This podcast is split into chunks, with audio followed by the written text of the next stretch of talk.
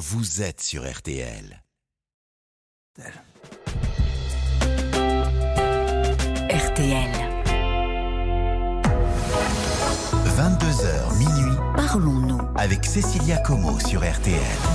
Bonsoir et bienvenue dans Parlons-nous sur RTL. Je suis Cécilia Como et je suis ravie de démarrer cette nuit avec vous. Je vous remercie d'ailleurs pour tous vos gentils messages sur notre page Facebook RTL-Parlons-nous. Alors il a fait très chaud depuis quelques jours, même si on respire un peu mieux.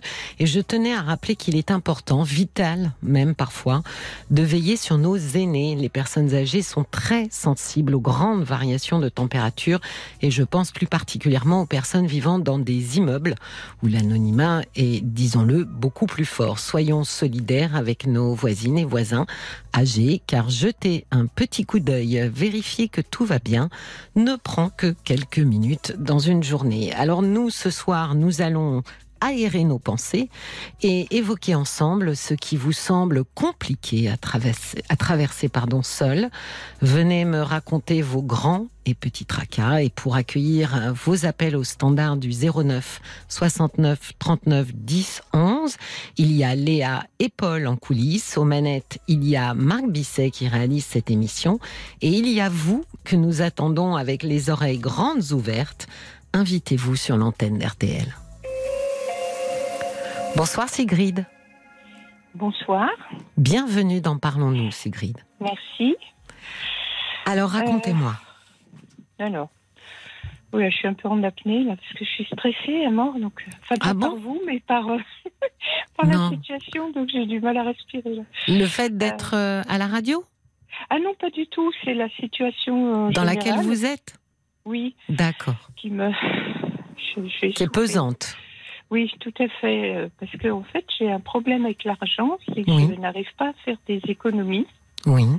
à gérer mon budget euh, qui est limité, mais euh, même si j'avais beaucoup plus d'argent, je, je, je- comment dire, euh, Oui, vous vous dites que ça changerait peut-être pas vos, votre Oui. façon de gérer et les, et tracas que ça pose. j'aurais peut-être plus d'argent à la fin du mois, mais pas du fait de faire des économies, du fait que j'aurais plus d'argent. Oui, oui. Même l'idée de faire des économies, me- comment dire, je comprends pas. Je trouve ça utile, mais c'est- une notion que j'ai du mal à, oui.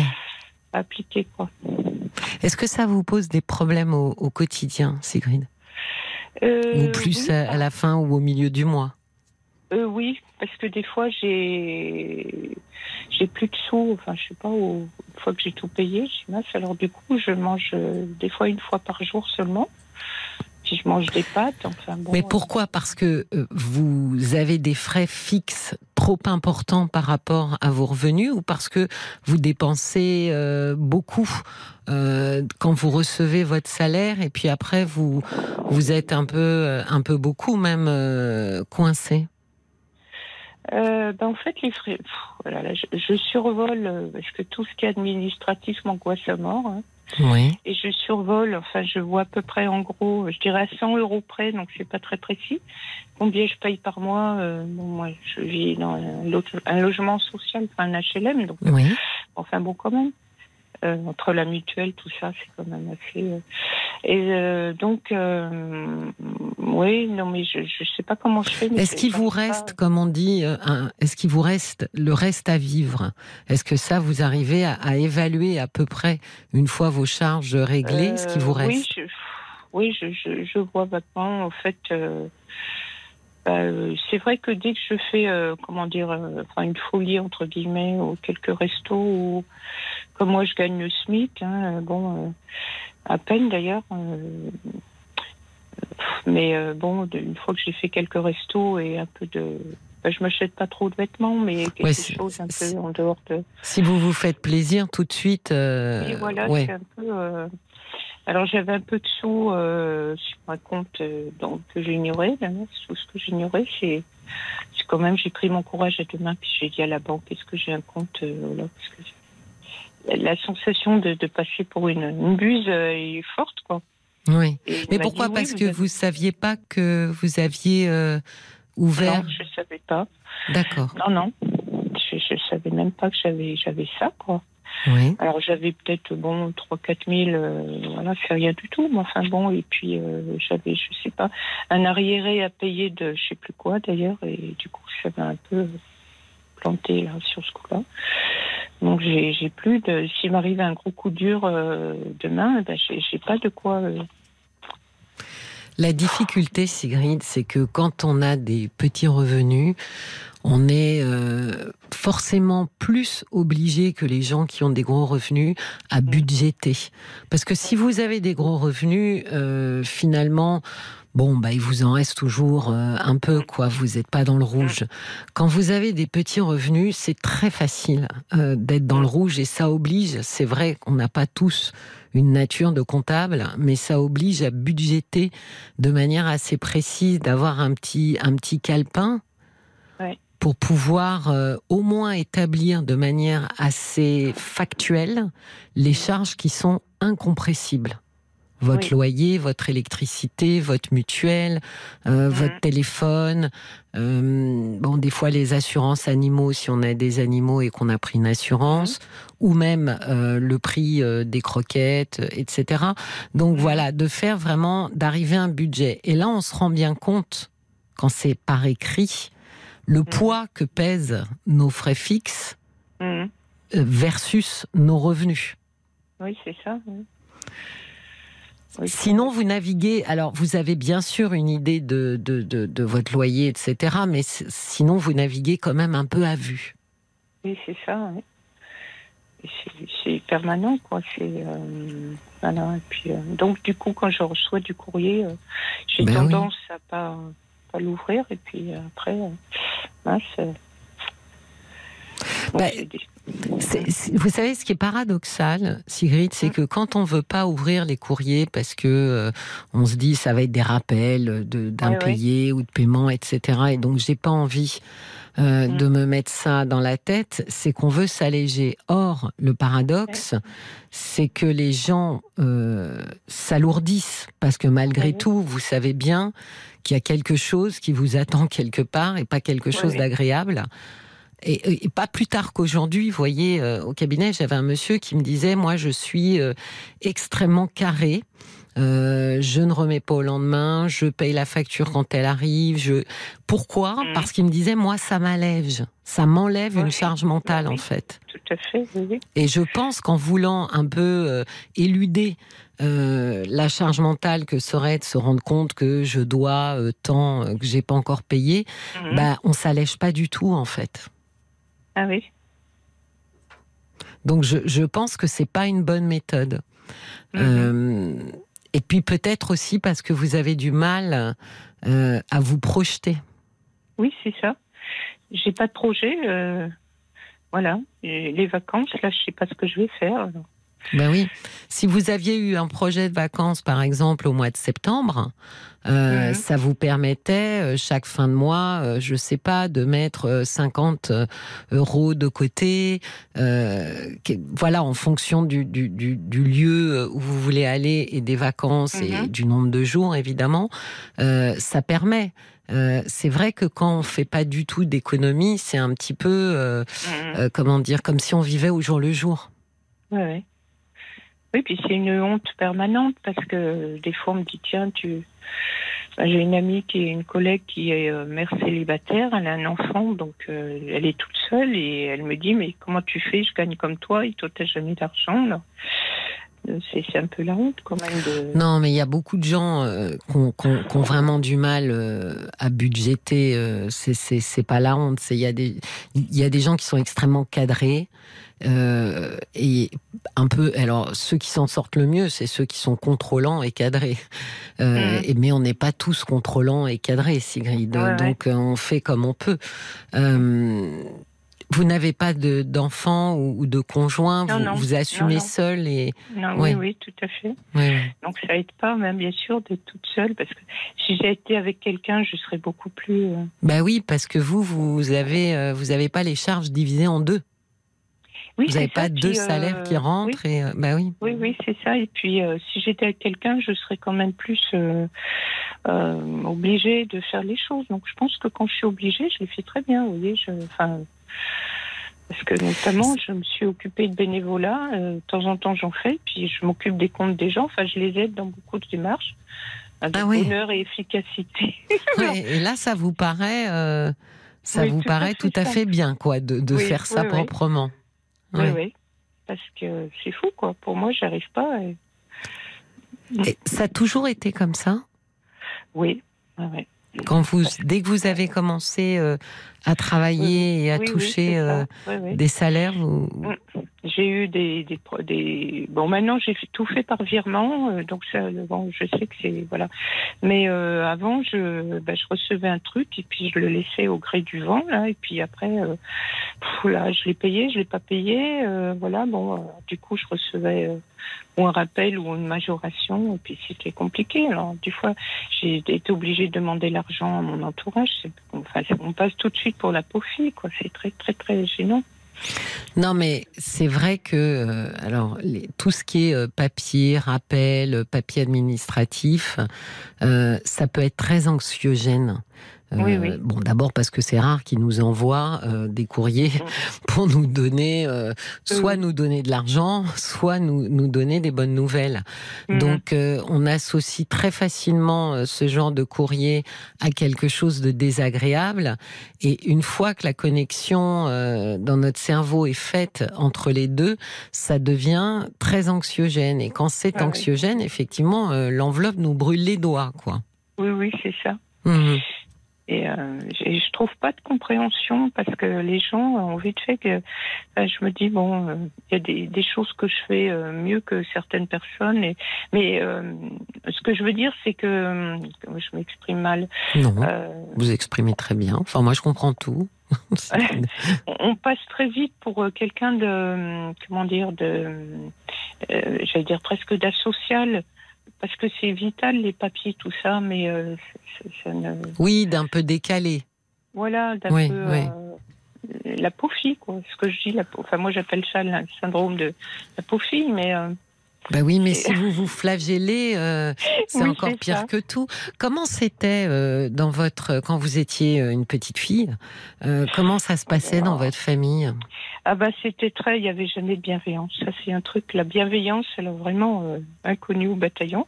Il n'y avait pas d'écoute, il n'y avait pas de bienveillance. Il y avait, ah mais je comprends pas. bon, on pouvait dire, euh, bah tiens, t'es intelligente, t'es ça, mais ah mais tout ça pour ça, en gros, c'était ça quoi. Avec les capacités que t'as, euh, bon. euh, C'était pas assez.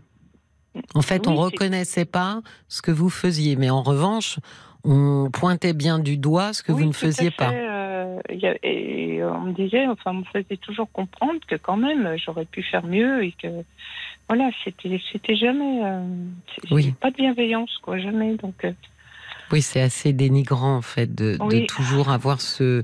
On appelle ça un biais de négativité.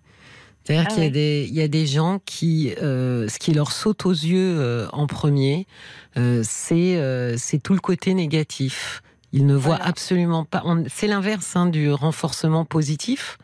euh, où finalement on, on essaye de trouver du positif dans quelque chose qui n'est pas forcément. Oui. Là, c'est l'inverse, c'est-à-dire que on, on visualise euh, uniquement le négatif et on ne visualise pas le positif. Mhm. Et financièrement, comment ça se passait? Euh, avec mes parents, euh, non. Non, mais dans, dans Ah. votre foyer, comment comment était Est-ce qu'il y avait un problème argent ou pas? Est-ce que Euh, vous étiez bah, avec des cigales moi, ou des fourmis? de- Alors, quand je suis née, c'est-à-dire quand j'étais, euh, j'allais dire quand j'ai connu mes parents, enfin quand j'ai réalisé que c'était mes parents, comment vous dire, enfin, bébé, je sais pas, mais plus tard, euh, ils étaient un peu plus aisés. Donc, euh, mais euh, c'est pas pour ça qu'on vivait comme des riches, parce que on n'avait jamais de. Nous, on avait des vêtements, on nous donnait les vêtements de nos, nos frères, ma Oui. mère, vous voyez. Euh, on n'a jamais été valorisés en tant que fille, hein, ça c'est clair. Et puis au début, ils n'avaient pas beaucoup d'argent, puis après, ils avaient un peu plus d'argent. Mais euh, Et quel était leur rapport euh, à l'argent euh, Comment est-ce qu'ils vous en parlaient euh, ben, je sais pas, ma mère, elle, je pense, a toujours eu peur de ce que je peux comprendre, mais de la peur de manquer avec des enfants. Bon, je pense qu'elle a toujours eu peur de manquer, donc elle a, bon, je- peut comprendre, mais par exemple, mes frères avaient de l'argent de poche et ma sœur et moi, on n'en avait pas. Ça a toujours été comme ça, vous voyez. on en a Oui, donc jamais vous n'avez pas appris euh, à gérer de l'argent. Bah non. Quand vous avez reçu euh, vos premiers salaires, finalement, euh, vous ne saviez pas euh, Non. comment, comment, quelle part garder de côté, quelle part Ouais, dépenser. J'ai j'ai pas eu les codes, enfin, j'ai pas eu le. On m'a lâché dans le désert et je- je- j'avais aucun code, donc j'ai pas pu me. Et, et comment se fait-il que, euh, que est-ce que vous avez été marié, vous avez été en couple? Non, non, été en couple, mais il y a très longtemps, mais euh, bon, j'ai une vie chaotique, euh, enfin une vie amoureuse un peu chaotique, quoi, je crois. C'est un ensemble. Et- parce que ma question, Sigrid, derrière, c'était est-ce que vous avez toujours eu du mal à vous projeter, Oui, à toujours. faire des projets avec Mm, mm. quelqu'un ou pour vous-même? Oui, oui, oui, oui, tout à fait. Oui. Bah oui, parce que euh, la vie de couple, je me dis, ça forcément, euh, il va se rendre compte que avec moi, c'est pas possible, que, enfin, je sais pas, je un dénigrement constant. Quoi. Oui, je vois, je vois. Vous avez pris le relais finalement. Oui. C'est ce qu'on fait souvent. On intériorise Oui. euh, la voix parentale et ça devient notre voix à nous, ce qu'on appelle Mhm. du, du dénigrement. On se dénigre en permanence. Plus besoin que ce soit quelqu'un d'autre qui le fasse. On fait ça très bien tout seul. Oui, oui, tout à fait. Et, euh, et ça, ça, ça, comment dire, ça, ça phagocyte complètement le reste de ce qu'on peut être, quoi. Le, toutes les qualités, toutes les, Oui. les choses qu'on arrive à faire par ailleurs. Mais euh, comme on n'arrive pas à faire ça, les gens s'imaginent qu'on vit en vase clos, quoi. Ce qui est faux, quoi. Donc, euh, Oui, Et puis ça, quand ça on, puis quand on a une mauvaise image, parce que vous avez dit c'est la honte, la peau, la peau fille, euh, euh, finalement on se met aussi en échec. oui. C'est comme oui, si ça fait. valait même pas la peine, parce que je ne mérite pas, euh, de transformer les choses. Ouais. Vous avez conscience, Sigrid, que vous portez quelque chose, une image de vous qui n'est pas réelle, Mhm. qui est une image euh, euh, renvoyée par des, des gens, vos parents, euh, qui pour X raisons, alors à leur tour personnel et, et de leur propre histoire, n'étaient pas capables de voir vos qualités. Ça ne voulait pas dire que vous n'en aviez pas, Sigrid. Ça veut dire qu'ils Mhm. ne pouvaient pas le voir. Oui. Parce que leur histoire fait qu'ils n'étaient pas dans les dispositions euh, qui vont bien pour euh, regarder ce qui fonctionne bien. Et finalement, une partie de vous les a crus. A cru euh, dans, dans leur dénigrement. Je suis pas capable, je vaux pas la peine. Vous voyez, en couple, il va se rendre compte. Euh, mais il va se rendre compte de quoi? Bah, Il va se rendre compte de tout ce que mes parents ont dit de moi. Ouais. Je trouve ça... Vous avez quel âge, Sigrid? 46. Oui. Je trouve ça toujours euh, très triste. Et en même temps, vous êtes jeune, Sigrid. Euh, de, de, de, de porter sur ses épaules, d'emmener avec soi euh, les bagages des autres. Oui. Que vos parents aient une grande difficulté euh, à pouvoir euh, voir les gens et voir les choses autrement que avec un biais de négativité, c'est leur histoire, c'est leur problème. Mhm. Mais c'est comme si en partant de chez eux, Ouais. vous aviez mis ça dans votre valise avec vous et que vous Ouais. vous en étiez jamais séparés. Oui. Puis, euh, je pense que, enfin, consciemment ou inconsciemment, je pense, bon, euh, j'ai peut-être joué un peu euh, le rôle de la, petite dernière qui, est toujours, euh, enfin, je sais pas, un, peu, euh, comment dire,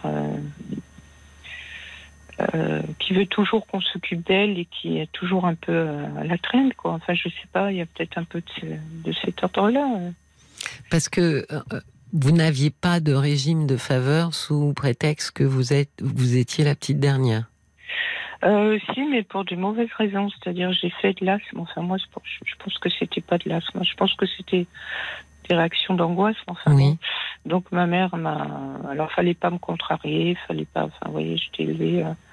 Alors du coup, avec les frères et sœurs, c'était pas, le- c'était pas le, c'était pas l'ambiance euh, rêvée. Donc euh, et euh, si j'étais peut-être favorisée, c'est pour des mauvaises raisons, parce que comment comment on favoriserait un vilain petit canard parce qu'il est moins capable que les autres. Ou, vous voyez, c'est pas. euh, Oui.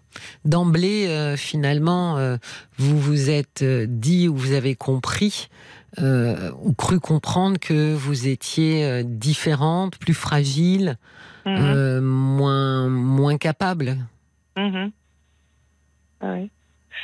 Euh, mais je pense que, enfin, je, je- je me dis, ça arrange peut-être tout le monde que j'ai cette image, parce que moi, je me, quand je fais du bénévolat, je me rends bien compte que c'est- pas, euh, c'est pas, euh, comment dire, c'est pas une incapacité euh, pathologique ou je ne sais quoi qui. Oui, parce que dans ce domaine-là, vous arrivez parfaitement à, à- comment dire, à, à être intégré dans ce que les autres attendent de vous. Oui, oui, tout à Mm. fait. Mhm. Mais vous diriez quand même que cette euh, mauvaise estime que vous avez de vous-même, euh, ça vous a empêché de pouvoir euh, vivre correctement votre vie? Ah oui, je crois, oui. Oui, parce qu'à chaque nouveau truc, je je vais pas y arriver. Je vais... Que ce soit au niveau études, au niveau... euh, Allez, je travaille dans le supermarché, c'est pas un travail... Bon, il y a une bonne ambiance, mais je veux dire, j'aurais pu, je ne sais pas, euh, faire plus de- d'études, tout ça. Mais... Hmm. Ben oui, si, si vous aviez cru en vous. Oui, c'est ça. Et puis, euh, si on avait un peu cru en moi dans mon enfance, peut-être que... Oui, Enfin bon, euh, je pense que... non, c'est- Sigrid, c'est sûr que ça change beaucoup de choses quand nos parents croient en nous. Ça, c'est évident qu'ils nous renvoient l'image de quelqu'un, et si cette image est positive, euh, on va y croire. Au même titre qu'on Mhm. y croit quand l'image est négative, Oui. au même titre, quand elle est positive, on y croit et on se lance dans la vie euh, très sûr de nous, parfois trop. Hein. Ah oui, on peut se ah casser la figure parce que ce que Mhm. nous ont raconté nos parents, c'est peut-être pas exactement ce que nous renvoient Ah oui, euh, les gens autour de nous. On n'est peut-être pas aussi merveilleux, fantastique euh, Mhm. que ça. Mais, euh, mais bien sûr, mais est-ce que vous avez... pourquoi ne pas avoir... songé à, à, à avoir euh, une psychologue, à faire une thérapie Euh, justement sur l'estime de soi? Oui. Euh, bah, je, je- j'en- vois une, euh, euh, je dirais de temps en temps, quoi. Euh, parce que c'est pareil au niveau argent. Oui, mais via les CMP, Sigrid. Ah oui, je, oui, j'y avais pas pensé. je- Alors, il y a ouais. du délai, mais enfin bon, Oui. mieux vaut tard que jamais. Euh, Il y a du délai, mais, euh, mais ça, ça, ne coûte, ça ne coûte rien, d'ailleurs, je crois. Euh, D'ailleurs, les psychologues devraient être remboursés. Je comprends pas. Alors, il y en a euh, maintenant avec le nouveau euh, dispositif. euh, bon, vous avez un nombre de séances, euh, c'est encadré. Donc, le problème, c'est que si vous êtes dans un travail thérapeutique qui se passe bien, vous n'avez peut-être pas envie d'arrêter au bout de, je crois que c'est bah sept oui. séances, il me semble, quelque chose comme ça. Mais avec le CMP, euh, vous pouvez faire autant de séances que vous voulez. Mhm. Ah Et oui. euh, ça, euh, financièrement parlant, euh, c'est euh, c'est plus qu'abordable. Mhm. Alors évidemment, la seule chose, c'est c'est le délai, mais moi je pense qu'il y a, y, a, y a quelque chose là à dénouer, Sigrid. Vous Oui. vous mettez des bâtons Oui. dans les roues. Euh, évidemment, c'est pas vous qui êtes parti les chercher, euh, c'est vos parents, mais enfin, quand vous les avez quittés, vos parents, vous avez emmené les bâtons avec vous. Ouais. Bon, enfin, je trouve que pff, euh, on se compare toujours aux autres. Il y en a qui ont vécu des choses euh, bien plus terribles et qui s'en sortent, mais euh, on, on est, on est tous inégaux les uns les autres. À un événement identique, on ne va pas le vivre de la même façon. oui, c'est ça. On a aussi une sensibilité particulière et euh, un autre enfant dans votre situation avec une autre sensibilité fonctionnerait aut- autrement. Peut-être pas mieux, hein, d'ailleurs, peut-être Mhm. pire que vous, Euh, mais euh, on peut pas se comparer en fonction des événements que, que les autres vivent, parce que euh, c'est comme malheureusement les maladies, que voilà, vous avez quelqu'un un cancer très jeune, et puis vous dites, mais pourquoi?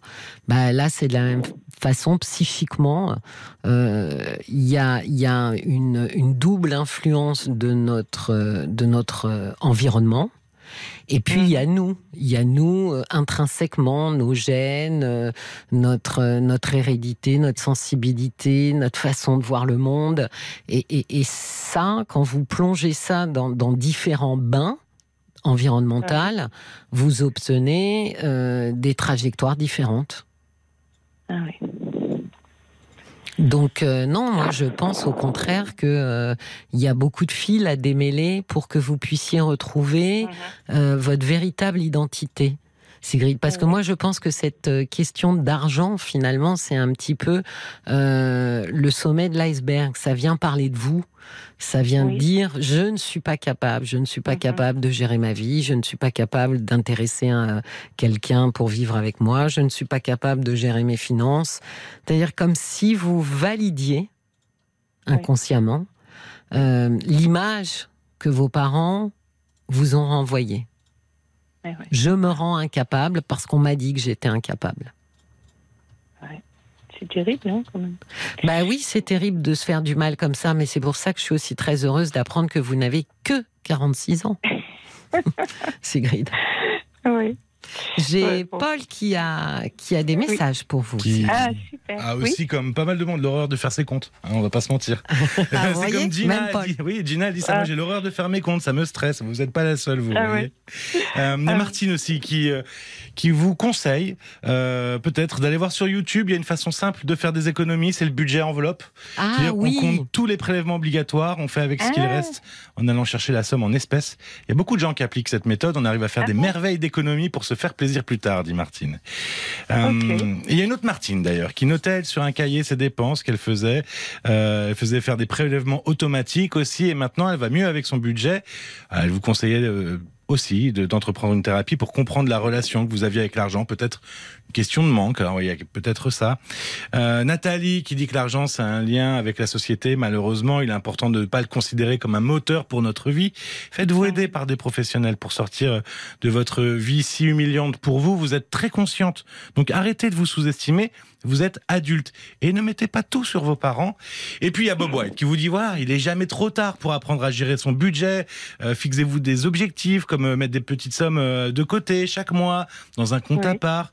Moi, on m'a toujours dit cette citation gérer son budget, c'est aussi gérer sa vie et vous y arriverez. Oui, puis vous voyez, Sigrid, la méthode des enveloppes dont a parlé Martine, je vous la résume si j'ai bien compris. Vous faites le calcul de vos prélèvements D'accord, euh, vos charges, les fameuses. Et puis, ce qui reste, vous le récupérez en espèces. Et ensuite, vous faites une enveloppe euh, nourriture. Euh, ah une enveloppe, euh, je sais pas, petit plaisir, et, et, en fait vous n'utilisez que vos enveloppes. Quand il n'y a plus dans l'enveloppe, ah. ah bah vous faites plus. Donc si pour nourriture il y a eu une somme, faites des sommes par semaine pour vous arranger, de dire tiens cette semaine j'ai tant, qu'est-ce que je peux acheter comme aliments et, et, et, cuisiner qui vont faire que je reste dans mon enveloppe? C'est ça la méthode. Ok.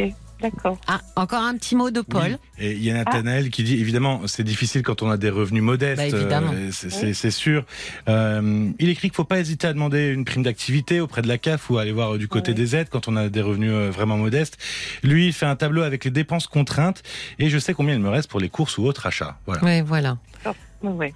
Bon, ça fait, ça, fait des Sigrid, mais, mais prenez aussi, euh, réfléchissez à l'idée de démarrer quelque chose avec un psychologue pour. Euh, oui, tout à fait. 46 ans, mais exactement 46 ans, et tout commence à 46 ans, Sigrid. Voilà. Bah si, je me souviens de mes 46 ans, c'était pas mal. C'est longtemps. ils sont tout proches. Oh bah non, justement, profitez-en Sigrid, profitez-en. Je vous bah, souhaite une très belle soirée. Merci de votre bienveillance. je vous en prie, je vous en prie. Au revoir Sigrid. Jusqu'à minuit, parlons-nous. Cécilia Como sur RTL. Le 10 novembre de l'album d'Isabelle Adjani, bande originale. Elle y travaille depuis 15 ans avec Pascal Obispo. Il sera composé de 12 duos prestigieux, dont ce premier titre écrit par Gaëtan Roussel et chanté avec lui.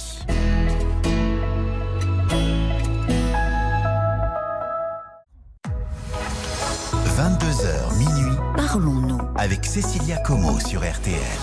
Ravi de vous accueillir sur RTL. Vous écoutez Parlons-nous, une émission de partage et de confidence, un espace pour vous exprimer en toute bienveillance et pourquoi pas tenter de dénouer certains fils parfois bien serrés. Pour prendre la parole, c'est le 09 69 39 10 11 au prix d'un appel local. Bonsoir Lily. Bonsoir, bonsoir Cécilia. Bienvenue dans Parlons-nous. Je suis ravie Merci de vous accueillir. Merci beaucoup. Je, suis- je suis ravie aussi de, de pouvoir vous parler. Ça Alors, fait longtemps que j'écoute l'émission. oui. Alors, c'est votre moment, Lily. Racontez-moi. Alors, euh, bah, je- j'ai été mariée à un homme euh, violent. Oui. Combien de temps? euh, 12 ans à peu près. Oui. 12 ans. Et euh, je, j'ai eu de ce mariage, j'ai eu une petite fille. Oui. et qui a grandi maintenant, qui a, qui a 23 ans passés Oui. et qui maintenant est partie euh, vivre sa vie euh, pour se construire parce que bah, je pense qu'elle a eu des manques vis-à-vis de moi parce que j'ai fait beaucoup de dépression, de, euh, j'ai été hospitalisée. C'était des un petit peu. C'était des grandes, euh, pardon, c'était des grandes euh, hospitalisations longues, pardon. Euh, ça arrivait, oui, que c'était assez long. Des fois, c'était un mois, oui. Ça arrivait. Puis, il y a des fois, je lui disais, bah, écoute, je me sens pas bien. Je vais demander à me faire hospitaliser. Oui, bah, ça la rendait pas bien. Et, et ça, je, le- je comprenais. Mais j'avais trop d'angoisse et j'avais besoin d'être. Oui, d'être aidé, d'être dans un environnement. euh, oui, oui. Voilà. Voilà, parce que j'étais toute seule avec elle à m'occuper d'elle. Et alors, quand vous étiez hospitalisée, Lily, qui est-ce qui s'occupait de votre fille? Bah, c'est son père. J'avais que son père pour, euh, pour m'aider. Comment est-ce qu'ils Ouais. s'entendaient ou comment est-ce qu'ils s'entendent? Bah, euh, à l'époque, euh, il était trop vers elle à l'embrasser tout le temps. Elle en avait marre. Oui, Donc, comme on était divorcés, que moi, j'avais, j'avais, euh, j'avais travaillé, je travaillais, elle voulait plus euh, que lui là, aille la chercher. Donc, après mon travail, j'allais euh, à la garderie la chercher. oui, Et bah, c'était compliqué. Des fois, il buvait, il boit. D'accord. Il était alcoolique? Oui, Oui. oui. Mais j'étais obligée de, de, de lui donner euh, ma fille. Des fois, je je voulais pas, euh, j'en parlais, j'étais suivie par, par un CMPI, mais il n'y a rien qui en ressortait pour m'aider, pour... euh, Oui. Parce qu'il y avait eu, y a eu un jugement de divorce. euh. qui vous, qui vous donnait la garde et lui un Oui. week-end sur deux? Oui, c'est ça, et la moitié des vacances Des- Oui, scolaires. oui. Ouais, ouais. Aujourd- Donc elle a grandi comme ça. oui, ouais. Et aujourd'hui, comment ça se passe entre votre fille et vous? Eh ben, ça se passe pas. Il y a plus, y a, y a plus de relation. Elle est partie il y a un an. Oui. Elle a rencontré un, un garçon euh, quand elle était dans une école, euh, un lycée professionnel. Oui. Euh, elle a vécu quatre ans avec lui, puis ça. euh, je pense que elle a jamais voulu vraiment en parler, mais il était un peu violent avec elle. Elle a réussi à le quitter D'accord. grâce à une amie qui l'a beaucoup aidée. Oui. Et maintenant, euh, elle est dans un autre département que, que le mien. euh, euh, Et vous avez des nouvelles d'elle? Non, c'est rare, c'est rare. Vous savez Très, très si elle va bien Si Ben, euh, elle a un logement Elle a un. non, elle n'a pas de logement. Elle m'a, elle m'a dit qu'elle avait un- une formation Oui. D'assistante vétérinaire.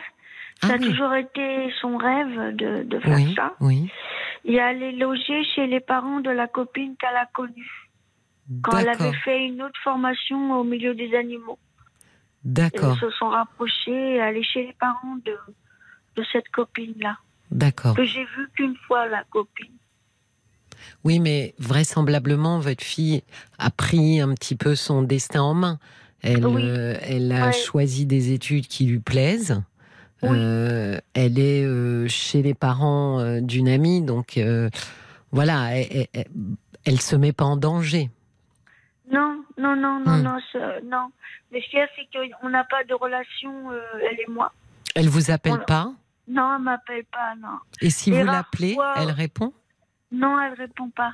Elle répond pas. Et si vous lui écrivez ou des Ah, par SMS? contre, oui, oui, les SMS euh, sur, sur euh, oui, elle, elle, répond, oui, pas tout de suite, mais euh, euh, ça dépend de ses disponibilités. Euh, mais elle répond, oui. oui. Et, alors, qu'est-ce qui, qu'est-ce qui vous, qu'est-ce qui vous manque aujourd'hui, Bah, c'est c'est la relation avec elle, une relation apaisée. euh, je, je pense en réfléchissant beaucoup qu'elle m'a vu tellement mal Oui. qu'elle a envie que je prenne soin de moi et, et qu'elle, si moi je prends pas soin de moi, elle, elle peut pas, elle peut pas se construire. Oui, je C'est ce pense. que j'ai compris. Mais je pense que vous avez bien compris, Lily. Je pense que votre fille euh, partage euh, à votre égard peut-être euh, de l'amour et de la colère. Euh, et que ça Oui. oscille un peu entre les deux, parce que finalement, euh, elle vous aime très certainement, mais aussi elle vous en veut peut-être euh, de, de voilà d'avoir été malade. Et effectivement, c'est c'est pas de votre faute. Ça peut sembler profondément injuste, mais elle est jeune. Elle a 23 ans, donc euh, elle est sûrement dans quelque chose qui, pour l'instant, se met en place euh, où il y a encore, euh, comment dire, euh, une espèce de, de, de colère par rapport à bah, sûrement la mère qu'elle aurait voulu que vous soyez. Et puis la mère que vous étiez, et petit à petit, euh, en grandissant, elle va s'apaiser et, et finalement euh, accepter que ben, sa maman était malade et que, et que oui, ça, ça fait une vie euh, et une Mm. relation mère-fille différente. Oui, voilà, c'est ce que je, je regarde beaucoup les, les mamans qui ont des filles de, de, de l'âge de ma fille. Bah, Oui, Elles ont l'air d'être bien, c'est, cette, cette maman et cette, euh, et cette euh, jeune fille. je Moi, vous perds un petit peu, Lily, quand vous parlez. Je- Ah, c'est pas le haut-parleur. Non, non, c'est- c'est pas. Ah, c'est oui. parce que je suis pas en face, c'est pour ça. Oui, c'est voilà. Non, non, c'était moi, c'était de me dire que peut-être, euh, voilà, pardon.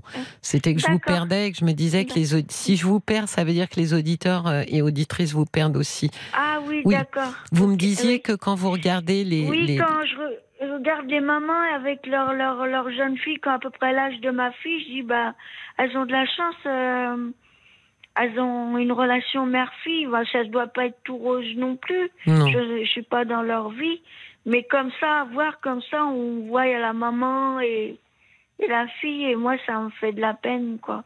oui, Et mais J'ai pas ça. oui, mais Lily, vous avez une histoire, euh, comment dire, une histoire particulière ensemble, vous et Oui. votre fille. Euh, quand on est malade et qu'on a des, des enfants, euh, on a toujours une histoire particulière avec eux. Euh. Les enfants nous en veulent d'être malades. Oui. Oui. Avant de comprendre qu'on n'a pas choisi d'être malade et que Bah ça oui. qu'on l'a subi, que ça s'est Mhm. imposé à nous. Mais dans un premier temps, ils nous en veulent. Oui, ben c'est un, rapport aussi euh, avec la vie que j'ai eue avec euh, mes parents. Euh, mon frère était incestueux et euh, À, à votre égard? Oui à mon égard et, et avant le, le, le, le frère de ma mère, mon oncle était incestueux avec elle Oui. et moi j'en ai parlé à ma mère mais beaucoup plus tard. Ma fille était déjà née et elle m'a pas cru. Et moi ça fait cinq ans que je je parle plus à ma mère parce que sans pour autant re- re- re- remettre le passé sur le tapis, Oui. mais euh, j'arrive pas à lui parler, je suis pas bien avec elle. Je, dès que quand je rentre chez moi, euh, il y a cinq ans, ben, et je me, je mets des jours et des jours à m'en remettre. Pourquoi ça, se passe pas bien pas. Ça se passe pas bien, non Il y a, bah, il y a pas eu de lien affectif, euh, il n'y a pas eu tout ça. Oui. C'était plus basé sur mon frère, en fait. Et moi, j'existais pas, en fait. J'avais pas, j'avais pas de place. J'étais là, mais bah, j'étais, Je pas pense, forcément. euh, je pense, Lily, que vos dépressions sont aussi une réponse euh, à la grande carence Mm. affective euh, Ouais. et euh, aux, abus incestueux de votre frère. Effectivement, vous êtes arrivé, Mm. comment dire, à l'âge adulte, très carencé, très Oui. abîmé. mm. Donc Non, je souvent la pas compte. non non Ouais. et, justement c'est parce qu'on Mhm. se rend pas compte que la dépression vient pour nous le signaler Ah, d'accord. et de dire là il y a quelque Ouais. chose qui va pas Ouais. euh, et, qui nous plonge comme ça dans une espèce de puits sans fond parce que la dépression c'est vraiment un puits sans fond Oui, c'est ça. Ouais. euh, mais je pense que oui, c'est peut-être aussi euh, des choses que vous pourrez expliquer euh, à votre fille. euh, je vais redire ce que j'ai déjà dit, Lily. Je pense que la sincérité est notre, euh, est notre plus bel argument pour Oui. parler de nous Oui, je suis d'accord, oui. et de pouvoir Oui, dire voilà, j'ai, je suis, comment dire. Je suis devenue maman alors que finalement j'avais été très abîmée par la vie et, euh, et, et, et- et je l'ai payé cher finalement cette cette fragilité et ces blessures qu'on m'a qu'on m'a infligées Oui. Euh, et, et j'en suis vraiment désolée je, je n'ai pas pu ensuite euh, me relever seule quoi et, et guérir seule Oui, c'est ça. Oui, c'est ça. Puis mon père, il est décédé euh, en 2005, donc euh, je sais pas si lui, il se, il se doutait ou s'il fermait les yeux, je ne saurais jamais. Mais euh, et, et avec votre pas. frère euh, Lydie vous avez quelle relation? Ah, j'en ai plus du tout, non plus. Je veux, j'en veux plus, j'en veux plus. Non, non, non, non, non. la je- seule personne qui était au courant finalement c'est votre mère à qui vous l'avez dit Bah, euh, oui, ma mère, euh, oui, oui, c'était ma mère, mais je, je pense que ça arrivait deux fois et je pense que quand ça arrivait, elle le savait, mais elle, elle voulait pas, elle se voilait la face. Et Euh, vous l'avez je- dit à votre frère plus tard? Il était à, à plus âgé de. Il avait, moi j'avais 13 et lui il avait 14. Ouais. Vous avez pu, Mm. vous avez pas eu envie quand vous avez été plus grand, adultes tous les deux, euh, de lui en parler, de lui dire euh, ce qui s'est passé, ce que tu m'as fait, ça m'a Bah, beaucoup abîmé. J'étais, j'étais beaucoup, je crois que j'étais dans le déni. Oui. Lui, il m'a dit, euh, bah, je m'excuse, je sais pas bien ce que j'ai fait, et j'avais même pas capté en, en, en- je vais avoir une vingtaine d'années ou un peu plus, j'avais même pas capté ce que ce qui était, ce qui, ce qui- s'était passé, ce qui était passé en fait à cette époque-là. Ouais. Mais euh, Il vous a semblé sincère, lui, quand il euh, vous a présenté ses excuses? Non, non, il m'a, il m'a pas, il, il a pas dit, il a pas dit d'excuses, il a dit c'est, c'est pas bien ce que j'ai fait, il, il s'est pas excusé. C'était pas des excuses, c'était comme s'il il, il se enlevait cette chose de là. Oui, comme si lui. lui se soulageait. Oui, c'est ça, Oui. c'est ça. Oui. Oui. J'ai pas senti ça comme des excuses.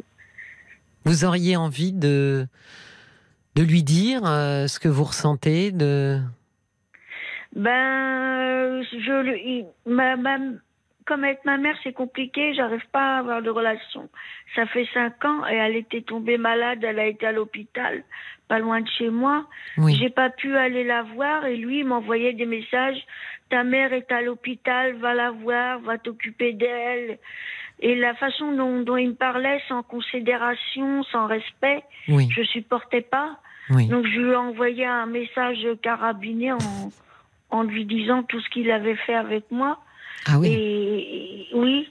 Et depuis, euh, j'ai mis son numéro sur euh, liste noire et, et je veux plus jamais le revoir. quoi. Je- Est-ce que ça vous a fait du bien de pouvoir Oui. lui dire, en tous les cas lui écrire, Mm. euh, tout ce que vous pensiez de, de, son, de ses comportements?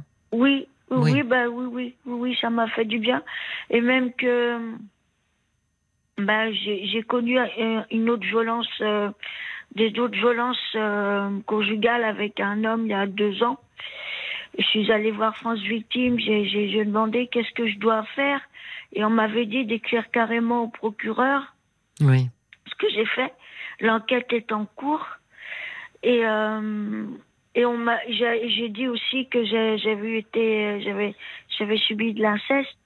On m'a dit écrit, même si c'est trop tard, qu'il fallait que je l'écrive quand même au procureur, ce que j'ai fait. J'ai écrit une lettre euh, au procureur pour lui dire. Et donc normalement, euh, vous devriez euh, avoir une réponse, être informé de. Oui. Oui. Ben, je, je l'ai écrit, ça devait être en novembre-décembre dernier. Alors, ça prend du temps. Oui, oh oui. Sigrid, vous remarquez que si je, si je regarde bien, vous avez le papa de votre fille qui était alcoolique. Oui. Vous me dites, il y a deux ans, j'étais avec un compagnon qui me violentait. Oui.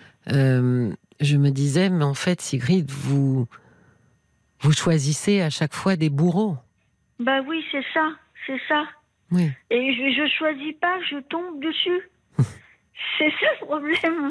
Sigrid, je dis souvent, quand on se rencontre, je veux bien concevoir, sans aucun problème, que c'est une histoire de hasard. Mais quand on décide de faire relation, de rester ensemble, ou même de s'installer ensemble, à ce moment-là, c'est un choix. Mais euh, mon père, il était, il s'alcoolisait aussi. Hein. Oui, donc, vous avez vécu. Euh, ben oui, j'ai mm. le sentiment que vous recherchez à chaque mm. fois, c'est très inconscient, Sigrid. J'imagine bien que vous leur dites pas, vous mettez pas une pancarte en disant, moi, je, je recherche un alcoolique ou un type violent. Mais d'une manière ou d'une autre, ces gars-là, quand ils croisent votre chemin, euh, au lieu de partir en courant, oui. Euh, eh bien finalement, euh, vous vous dites que vous vous dites, c'est très comme c'est très inconscient, vous ne vous dites mm. pas. Mais je pense qu'une partie de vous se dit que vous ne méritez pas mieux, voire vous méritez bien ce genre de bonhomme. Peut-être, oui, peut-être que c'est ça, oui. Peut-être que je mérite, je me dis que je mérite pas mieux, oui. Bah oui, parce qu'ils ont quand même tous un profil. Au bout, de deux fois, euh, maintenant, j'ai j'ai compris quoi, j'ai compris ma douleur comme on dirait. Et puis il y a eu le travail. Euh, vous voyez, euh, vous voyez une psychologue maintenant. Euh, oui, oui, oui, je normalement je devrais la revoir là bientôt là. Oui, donc il y a aussi ça en, parallèle qui, qui vous fait avancer. L'idée simple à dire, mais pas simple à réaliser, c'est de sortir du statut de victime, Lily. Oui, c'est ça, c'est ça. Ouais. Parce que si je suis une victime, alors forcément je choisis des bourreaux. Oui, oui. Mais si je ne suis plus une victime, je ne peux plus tolérer un bourreau. C'est exactement ça, parce qu'avec ma. C'est dommage, ma dernière psychologue, euh, je l'ai vue quatre fois. Mhm. Et elle me disait que je me flagellais, en fait, vis-à-vis de ma fille déjà. Oui. Parce que bah, je, me dis, bah mince, euh, j'aurais pas dû faire être comme si, être tombée malade. Mais là, vous n'aviez pas le choix pour le coup. Là, Lily, ça dépend. Là, c'est pas une mm. histoire de choix. La maladie euh, dépressive, euh, mm. on ne choisit pas d'être d'être de tomber en, en dépression. Donc oui, je pense qu'il faut d'abord que vous acceptiez vous Mm. en premier, que vous n'avez pas choisi d'être malade, vous n'avez pas choisi euh, euh, d'être euh, d'être tourmenté et prise par la dépression. Et si vous l'acceptez mm. pour vous, Lily, vous serez mieux à même de le faire accepter à votre fille. Oui, c'est ça, c'est ça. Parce que en face d'elle, mm. vous pourrez lui expliquer que vous êtes sincèrement navré mais que si c'était à refaire, malheureusement, vous ne pourriez pas refaire grand-chose parce qu'on ne choisit pas d'être malade. Non, je choisis pas, non. Mais maintenant, je je suis plus dans l'optique de chercher quelqu'un. Maintenant, je, je veux me rendre heureuse euh, pour moi-même. Oui. Les amis. Je cherche plus. Les, amis, c'est fait pour ça. Oui, les amis, oui. Ben je cherche, je cherche plus. Euh, je me dis plus que c'est un, un, homme qui va me rendre heureuse. non, ça c'est fini. Maintenant, pour moi, c'est moi tout ce que je vais faire pour moi c'est ça qui me rend heureuse et puis d'oser de faire les choses. Oui, et puis vous voyez, rien qu'en faisant ça, déjà vous n'êtes plus dans ce statut de victime. Oui, c'est ça. Oui, c'est ça. Exactement. C'est une bonne chose, d'autant que vous voyez un homme qui vous rend heureuse. Euh, c'est pas les comment dire, c'est les autres avec un S qui nous rendent euh, heureux. Il ne faut pas reposer ça sur les épaules d'une seule personne. Elle ne saurait pas faire de toute façon. Et en plus, euh, dans votre histoire, euh, Lily, vous, vous voyez bien que votre inconscient vous a amené à choisir des hommes, non pas qui vous rendaient heureuse, mais justement qui vous rendaient malheureuse. Oui, oui, c'est ça, c'est ça. Je pense que vis-à-vis de votre fille, euh, il faut vous préparer parce que votre fille reviendra et, et, s'apaisera. Il faut vous préparer vous à pouvoir euh, à pouvoir accepter ce qui s'est passé, accepter votre maladie. Euh, pour ne pas avoir le sentiment de de pas lui dire je m'excuse voilà c'est j'ai pas fait exprès ou autre d'être un petit peu plus vertical pour dire je sais à quel point ça doit être terrible mais moi j'ai pas choisi ça non plus oui oui, c'est ça. Bah, les manquements qu'elle a eus, moi, j'ai, j'ai pas choisi de qu'elle les ait, quoi. Ben oui, oui, oui. C'est ça. Mm. J'ai Paul pour vous, Sigrid. Ah, J'ai Paul au micro. Il y a Sarah qui, qui, trouve votre histoire douloureuse. Elle vous souhaite beaucoup de courage, beaucoup d'énergie. Euh, ah, vous avez euh, des réserves. Vous êtes plus fort que vous le pensez. Donc tendresse à vous, Lily. Il y a Martine ah, qui vous dit votre fille, avec la vie qui passe, comprendra et vous reviendra. Peut-être qu'il faudrait un jour en parler ouvertement avec votre fille ou lui écrire une lettre. Pourquoi pas? Euh, J'ai déjà écrit des lettres. J'envoie des cartes. Euh, de, de toute simple. Continuez, Comme la dernière fois, je lui, ai, envoyé une carte. J'espère que tu vas bien, passe un bel été, euh, des choses toutes simples. Continuez, ça maintient le lien. Et puis il y a Nathalie qui, euh, qui vous dit que lorsqu'elle a eu des, ces cancers, mes enfants, mes enfants adultes, pourtant m'ont ignoré, mais j'ai bien compris qu'ils avaient eu peur de me perdre. Moi, mon cousin aussi a été incestueux envers moi, mais lorsque j'en ai parlé à mes enfants, leur réaction était de ne pas me croire. J'imagine votre douleur et personnellement, ben, j'ai l'intention cet été de le voir et de le mettre face à ses actes. Vous peut-être faites-le aussi avec votre frère, mais ça, c'est vous qui voyez en fonction de votre état. Vous êtes sur le bon chemin, Lily. Continuez comme ça. Oui, continuez et, et, continuez avec la psychologue sur le chemin de, de, de, vous affirmer. D'accord? Oui, c'est ça. Je vous souhaite une très très belle soirée, Lily. Merci beaucoup, merci beaucoup, Cécilia, Merci à vous. merci, Lily. Jusqu'à minuit, n'en parlons-nous. Venez me parler de vous, de votre histoire, complexe ou périlleuse. N'hésitez pas à nous appeler au 09 69 39 10 11. Je suis à vos côtés pour partager, je l'espère, éclairer ce qui vous pose souci. Si vous souhaitez participer, vous pouvez laisser vos conseils sur notre page Facebook RTL-Parlons-nous. Paul relaiera vos messages à l'antenne. De sortir avec RTL et qui regroupe tous les hits du groupe depuis les années 80 jusqu'à aujourd'hui, ça en fait beaucoup. Jusqu'à minuit, parlons-nous. Cécilia Como sur RTL. Parlons-nous se poursuit tout au long de cette soirée, je vous propose de venir partager avec moi ce qui vous réjouit ou vous tracasse. Et vous pouvez me joindre en composant le 09 69 39 10 11 et réagir aussi, soutenir, apporter un conseil en envoyant un SMS au 64 900 ou en allant sur notre page Facebook RTL-Parlons-nous. Bonsoir Mireille. Bonsoir Cécilia. Bienvenue dans Parlons-nous. Ben, merci. Je suis ravie de vous accueillir, Mireille.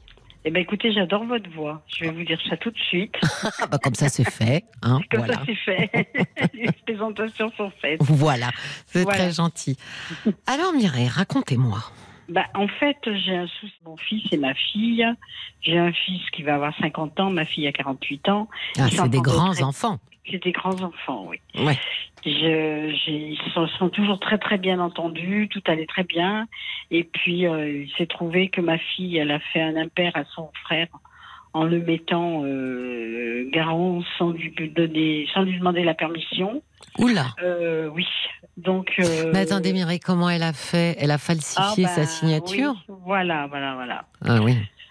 Et donc, il s'est avéré qu'en en plus, bah, pour tout arranger les choses, elle n'a pas payé, elle a pas payé son loyer. Donc, euh, ah bah c'est comme ça qu'il a dû s'en rendre compte d'ailleurs, bah, parce qu'ils sont venus bah chez lui. Bah, ils sont venus à la maison puisque mon fils habite chez moi, donc ils sont venus à la maison et puis voilà. De là, eh de là, euh, ça a été un drame quoi.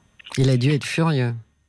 Il est toujours autant furieux. Ça fait deux ans et demi maintenant. Ah il était toujours autant furieux et comme il est euh, têtu, obtus, et puis que ma fille non plus ne veut pas. oui, mais est-ce qu'elle a. oui, mais Mireille, est-ce qu'elle a pu expliquer pourquoi elle avait fait ça? Bah, moi, je lui ai posé la question. Je lui ai dit, je comprends pas pourquoi tu as fait ça. Elle m'a dit, oui, mais je n'arrivais pas à avoir un appartement. Alors, euh, je lui ai dit, oui, mais enfin, je comprends pas. Tu pouvais demander, tu pouvais. Ben non, elle a fait ça. Euh, je sais pas. Qu'est-ce qui lui est passé par la tête à ma fille euh, ce jour-là? J'en sais rien. Et pourquoi lui plutôt que vous, par exemple? Quitte à, bah, falsifier une signature Parce que c'était plus commode pour, pour lui, pour elle. Il a des revenus. Oui, il a des revenus. Moi, je suis à la retraite, donc euh, c'était difficile. C'était plus difficile. Et puis euh, voilà. Donc euh, voilà, ça a été un drame, quoi. C'est un drame. Et moi, bah, je suis en fait, je suis au milieu. Je bah je sais plus quoi faire. Il, il, se parle plus. Ah bah il se parle plus du tout. Puis alors quand il me parle de quand il quand il me parle de ma fille, en fait quand il me parle de, sa sœur, il dit pas ma sœur, il dit ta fille. Ah oui. Voilà.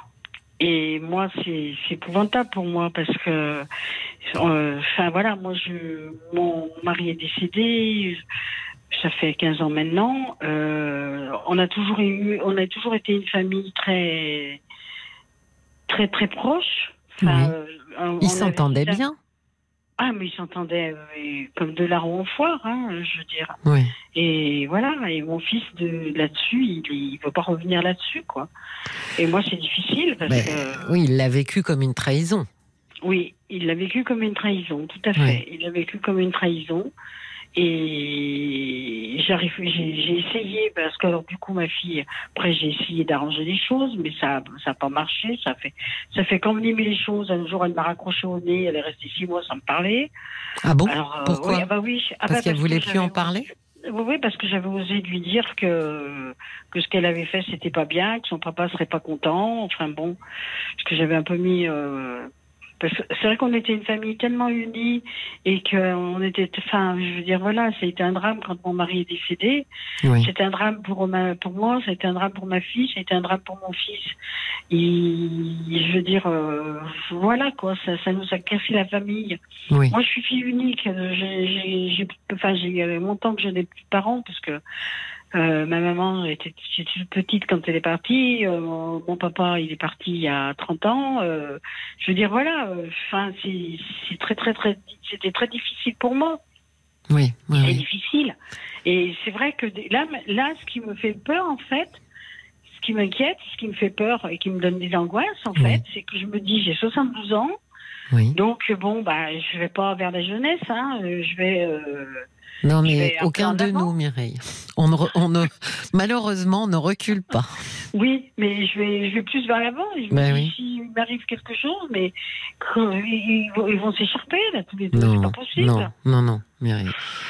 Euh, je vous souhaite pas hein, qu'ils se réconcilient euh, sur votre lit de mort, mais ben, euh, non, mais c'est surtout le lit de mort que je vous souhaite pas, Mireille. Bah mais je pense que ces deux-là qui se sont très bien euh, entendus sauront se retrouver euh, si vous arrivez quelque chose.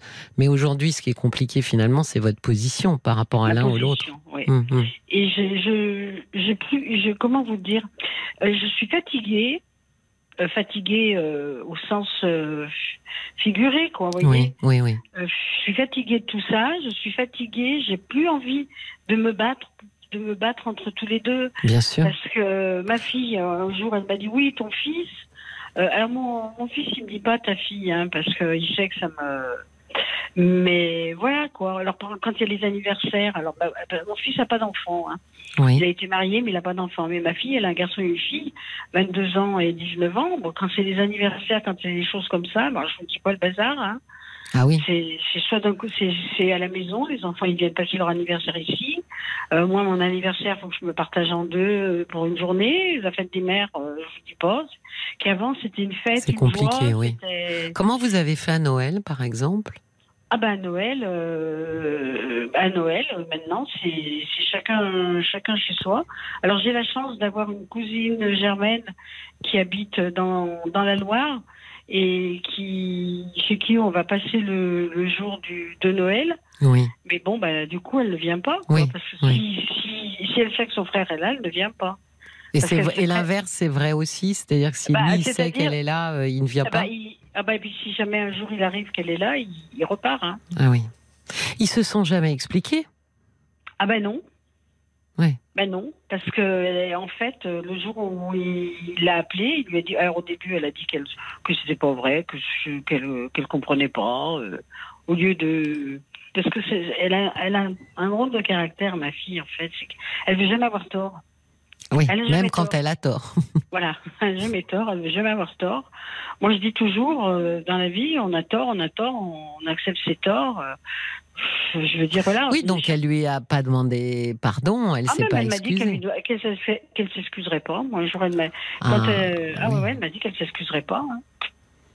Donc elle ne comprend pas finalement, elle ne saisit pas euh, la gravité, enfin le fait d'avoir impliqué quelqu'un, parce que c'est ça qui rend fou votre fils, c'est Bah qu'il a été impacté euh, malgré lui Bah par oui. quelque chose, euh, c'est à son insu complète, complètement quoi. Bah oui.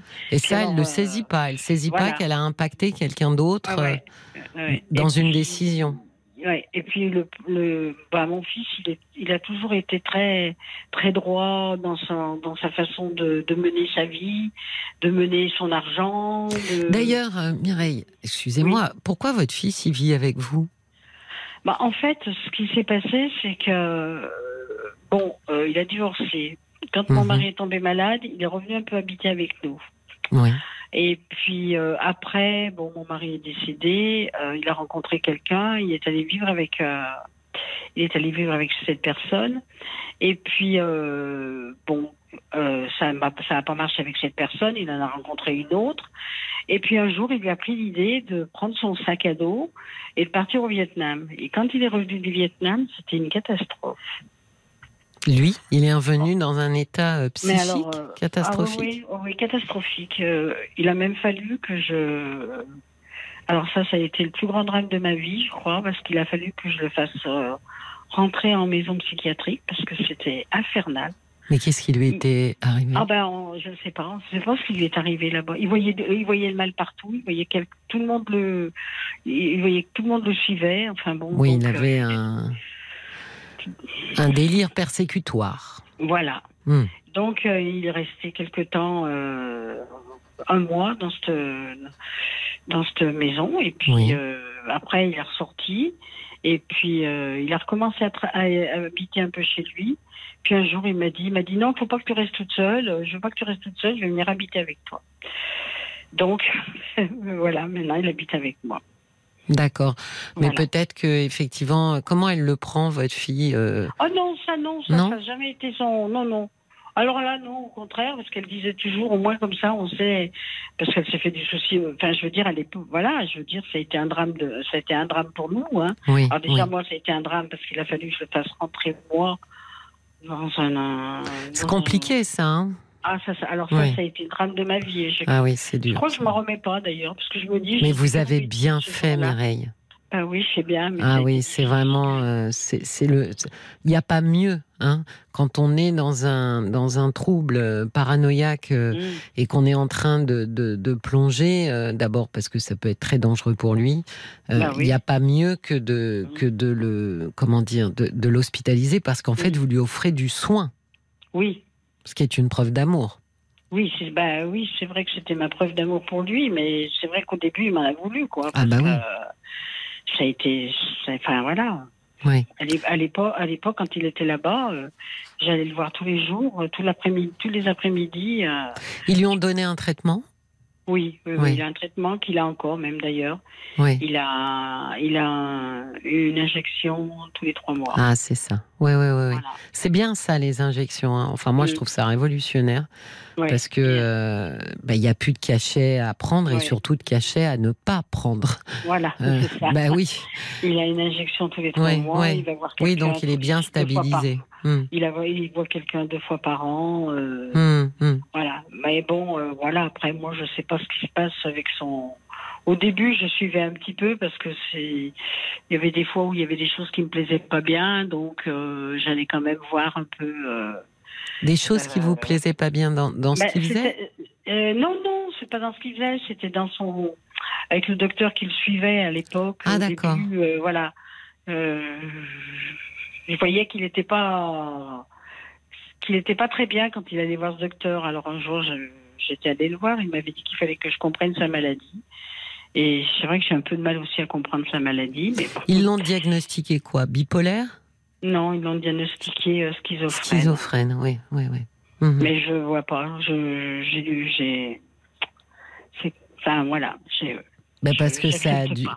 Ah oui, ça c'est, je suis d'accord Mireille, c'est les maladies psychiques de toute façon mm. euh, sont très stigmatisantes. Mm. Euh, on a beaucoup de mal avec, même euh, les dépressions. Hein. Euh, mm. c'est très compliqué de dire, bah, vous avez entendu le témoignage de Lily.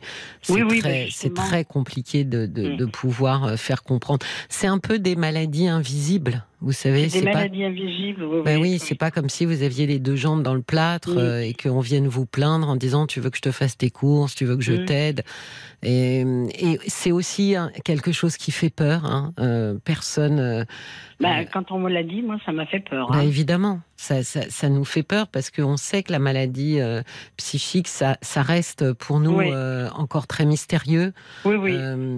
on appréhende mal, donc je comprends. Ben, je comprends tout on me l'a dit. En plus, le docteur qui me l'avait dit m'avait posé la question en me disant, vous savez, ça vient souvent aussi des mamans quand, quand vous l'avez porté. Est-ce que vous oh vous souvenez Non, non, non. Moi, je me souvenais il y a 50 ans de ce Non, non, Mireille, non, non, non, non, non. Il y a eu un, un, vieux, discours euh, de psychanalyste mm. qui euh, euh, attribuait tout ce qui était psychose, autisme, mm. qui, ne sachant à quoi l'attribuer d'ailleurs, je pense, attribuait ça alors aux mamans. Elles n'avaient pas été comme si, puis après euh, ça changeait. Elles avaient été trop comme ça. Donc vous mhm. voyez, c'était, on savait pas vraiment. Euh, la réalité, euh, c'est qu'aujourd'hui, on le voit bien, c'est la biologie qui nous éclaire et qui nous montre que les neurohormones qu'on a et qui nous sont indispensables pour fonctionner un petit peu en stabilité. Hein, bien quand le, le, niveau, c'est un peu comme les, les oui, comme dans les niveaux dans les voitures, vous voyez. Euh, quand c'est pas euh, correctement euh, au niveau et aligné, euh, ça, bah, ça donne des, des, des, des symptômes, euh, par exemple obsessionnels ou non, non, mais c'est pas du tout. Une maman ne rend pas un enfant schizophrène. Il Faut arrêter de dire ça parce que c'est complètement faux. Bah oui. donc malheureusement, ça, ça, appartient encore à une à tout un champ. Mm tout un champ euh, biologique, euh, génétique euh, qu'on maîtrise pas. Et donc c'est aussi ça qui fait peur dans ces maladies, mm. c'est qu'on sait bah bien qu'on est. Alors après, avec les injections, qui au départ c'est une fois par mois, hein, et puis après une fois tous les trois mois quand on est bien stabilisé. bah avec les injections, on stabilise très très bien. Le vrai problème de la, de, des psychoses ou, des, ou de la bipolarité, c'était pas tant la maladie en elle-même que les gens qui arrêtaient le traitement. C'était mm. ça le problème, c'est que parce qu'il mm. se sentait bien, il se disait bah, j'ai pas eu de crise, euh, bah, je pense que je peux arrêter. Et mm. ça, c'était le drame, parce que malheureusement, c'est un peu comme si on est diabétique, c'est à vie. Euh, on ne peut pas se passer de son traitement. Et donc avec les injections aujourd'hui, ben, ça évite d'oublier euh, un médicament ou d'avoir moins envie de le prendre parce que c'est stigmatisant aussi de prendre un cachet tous les bah, jours. ça vous rappelle tous les jours mm. que vous vivez avec cette maladie. Donc euh, je pense que là, pour lui, mais on a eu un témoignage un très fort, c'était la semaine dernière. ah, je me souviens plus le, le prénom, pardonnez-moi. Mhm. cher monsieur. C'était un monsieur, euh, mais il est dans les podcasts, euh, qui, euh, qui a été diagnostiqué schizophrène, qui a un traitement mhm. très stable, et qui disait J'ai été marié deux fois, j'ai des filles formidables, quatre, je me rappelle, et j'ai six petits-enfants, mhm. et il a travaillé pour des gros groupes. voilà, en disant Oui, le, le, traitement, son inconvénient, c'est la fatigue, mais enfin, ça l'a pas empêché de mener sa vie et d'avoir une vie, une, une, jolie vie, difficile, mais enfin, comme je lui disais, il y a plein de gens non schizophrènes qui ont des vies euh, très difficiles. Ah ben, écoutez, euh, moi, mon fils, il travaille, il n'a jamais voulu être en, être en invalidité. On lui avait proposé, il n'a jamais voulu. Il travaille, il fait. Il a son boulot et sa vie. Euh, voilà, non, mais je crois qu'il faut aussi revenir à une réalité, c'est qu'il y a plein de gens qui sont dans un traitement stabilisé et qui ont une vie tout à fait ordinaire. Ah bah, je veux dire que si vous le voyez, Oui, ça m'étonne pas. Oui, ça se ben non. C'est, vous voyez, on dirait jamais que. Oui. Alors bon, bien sûr, parole de maman, euh, et c'est un beau garçon. ah bah tant mieux, tant mieux. C'est un bel homme avec des beaux yeux bleus, des cheveux grisonnants. Non, non, mais je pense qu'il faut, il faut le dire et le redire. Que, bah, vous avez raison. Mais le dire et le redire que les gens qui ont une maladie, euh, qui ont ces maladies, euh, schizophrénie, bipolarité, quand c'est bien stabilisé, ils ont une vie euh, un petit peu différente, mais au même titre qu'un diabétique a une vie différente. hein, il a des contraintes. Donc, mais est-ce que ça joue pour le coup, Mireille, dans votre, euh, dans votre, euh, euh, comment dire, la, la, la position qui est la vôtre entre votre fille et votre fils par rapport à cette histoire hein, de garant, pas garant, ou, pas du tout? Est-ce que ça, non, d'accord Non, non, non, non, non, non. Non, non, non, ça, ça, ça je pas Oui, tout. vous le surprotégez pas ou Non, non, je ne le surprotège pas parce que bon, on s'est eu disputé pour ça. Oui. Hein euh, donc, euh, comme je vois que de toute façon, ça sert à rien qu'on se dispute parce que ça ne fera pas avancer le bazar. Hein ouais, mais je pense, Mireille, que vous avez en face de vous des adultes euh, et que votre meilleure position doit être la neutralité. D'accord. De leur dire, écoutez, vous êtes grand, euh, je vous ai élevé, euh, j'ai fait j'ai fait le job, euh, je vais pas euh, continuer à jouer euh, les arbitres des élégances toute votre vie. Mm. je pense que la neutralité, vous retirer complètement de ça serait le mieux en disant ras-le-bol. une à 48 ans, l'autre à 50 ans. Bah écoutez, si vous savez pas gérer entre vous, bah tant pis pour vous. C'est ce qui me, c'était l'angoisse que j'avais, c'était de me dire, euh, je, je, je, suis fatiguée de, de, de ce, de ce problème-là mhm. et j'ai pas envie de, j'ai pas envie et je me et je me sens je me sens coupable en fait de pas avoir envie.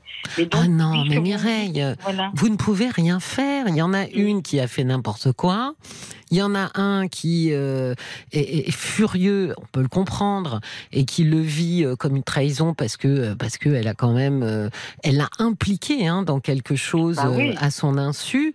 Bon bah il faut sortir de là par, sur la pointe des pieds, Mireille, et leur dire écoutez moi je suis désolée, je je peux rien pour vous, je peux pas défaire ce qui a été fait, je ne peux pas l'obliger à faire des excuses, je ne peux pas lui l'obliger à, à l'excuser, donc bah débrouillez vous Ils sont grands, hein, euh, Mireille. à un moment donné, faut, eh, à un moment donné, faut qu'on arrête. On, a, on, en a fait assez quand même, non? Oui, oui, oui, On a le droit aussi un peu de se reposer, de se dire, écoutez, euh, ça va. on est grand, vous êtes grand, c'est, euh, débrouillez-vous. Je pense que franchement, il n'y a aucun intérêt à rester au milieu, sauf à prendre les balles perdues. Hein. Oui, oui, oui. Bah, j'en, ai marre de prendre des balles bah perdues. Oui, bah oui. Paul, eh ben, c'est exactement euh, ce que dit Sophie. Ah. Tiens, avant ça, je voulais juste euh, revenir sur euh, le témoignage de Hervé la semaine dernière. Hervé, voilà. C'était Hervé qui nous racontait sa vie et son traitement, etc. Et vous pouvez le réécouter sur l'application RTL, évidemment, en podcast. c'est Sophie, donc, qui, qui disait qu'elle avait eu le même problème que vous. Elle a trois enfants, dont deux qui se détestent et qui ne se parlent plus. Elle dit c'est terrible pour moi, déjà, dans un premier temps. Mais juste un conseil, n'essayez pas de les réconcilier. Moi, j'ai fait cette erreur. Ça s'est retourné contre moi. J'ai voulu expliquer à ma fille qu'il fallait qu'elle comprenne. Et finalement, elle m'a reproché de prendre le parti de son frère. Depuis, elle ne me parle plus, elle ne me voit plus, et donc évidemment, je ne vois plus ses enfants non plus. Donc voilà, laissez-les sortir de cette situation seuls, voyez-les chacun de leur côté, expliquez-leur que vous ne voulez pas vous en mêler parce que finalement vous les aimez tous les deux de la même manière et laissez faire les choses. Oui, oui, je crois, euh, Mireille, qu'il faut euh, leur dire à l'un comme à l'autre, je ne choisirai pas un camp ou un autre. Débrouillez-vous. Voilà. Eh ben, ça me rassure dans mon dans cette position parce que c'était la grosse angoisse que j'avais, c'était ça. Ah non, non, non, mais c'est la position euh, la plus favorable. Hein, euh, comme vous avez entendu euh, l'auditrice qui, qui, qui, a donné son témoignage, je suis pas étonnée. C'est-à-dire que si vous êtes pour l'un, vous êtes contre l'autre. Et ben, si vous êtes pour l'autre, vous êtes contre l'un. Donc à un moment donné, vous êtes coincé. Hein, bah donc pour se décoincer, il faut sortir de là, quitter la pièce et leur dire, je ne pencherai pour aucun de vous deux. Débrouillez-vous. Eh ben merci. Ben, je vous en prie, Mireille. Et puis merci à Paul, et puis merci à la demoiselle qui m'a reçu. Léa, oui. Léa. Tout à fait. C'est voilà, c'est j'ai tout à fait quand comme j'ai quand j'écoute l'émission, c'est. Ah, vous avez vu, hein, on vous ment pas sur la marchandise. hein. Ah non, vous Ah. pas on n'est pas sympa au micro et pas sympa Ah, euh, derrière. Hein. Vous êtes tous adorables. Vous êtes tous adorables. Ce que je disais, j'aimais beaucoup, j'aime beaucoup euh, Caroline euh, Blanc. Mais vous aussi, j'aime beaucoup, j'aime beaucoup votre voix. Elle m'apaise le soir. Ah, vous Elle savez que mes enfants n'ont pas toujours dit ça, Mireille. Ah bon, bah quand oui, ils étaient enfants- plus petits et que je criais beaucoup. Oui, ben, on a tous crié, hein, les mamans. Ah on a oui. tous Ils crié. nous ont tous fait crier. Hein. Oui, Moi, je vous souhaite une très très belle soirée, Mireille. Eh ben, merci beaucoup, Cécilia. Et puis, je vous souhaite à vous aussi euh, bah, le meilleur pour Merci. la fin de, de la saison. Merci Mireille. Et pas de culpabilité, pas d'angoisse. Non, Très bonne soirée. Cécilia Como, parlons-nous sur RTL. Jusqu'à minuit, Parlons-nous. Cécilia Como sur RTL. Soyez les bienvenus sur RTL si vous nous rejoignez. Nous sommes ensemble encore pour 22 minutes dans Parlons-nous. Et si vous aussi, vous souhaitez venir échanger avec moi, c'est au 09 69 39 10 11. Laissez-nous un petit message sur notre répondeur. Bonsoir Camille. Bonsoir Cécilia, vous m'entendez bien? Ah, je vous entends super bien. Ah, super. Bienvenue. merci, merci de m'avoir appelé. ah Alors, oui, vous moi- avez vu, on rappelle. Hein.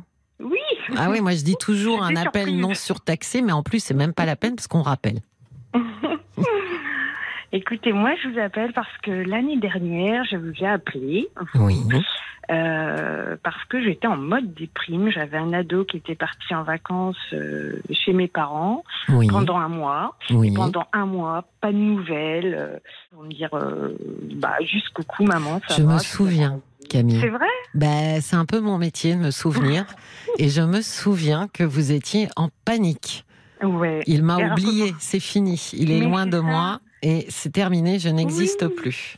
Et mon mari qui, qui, qui lui comprenait pas parce qu'il m'a dit c'est super, on va être tranquille tous Oui. les deux pendant trois semaines. Et moi, Exact. je, je voilà. Et vous, vous étiez le nez dans le téléphone pour voir s'il écrit, s'il daigne donner un peu de nouvelles. Je saoulais tous mes collègues au bureau. Enfin.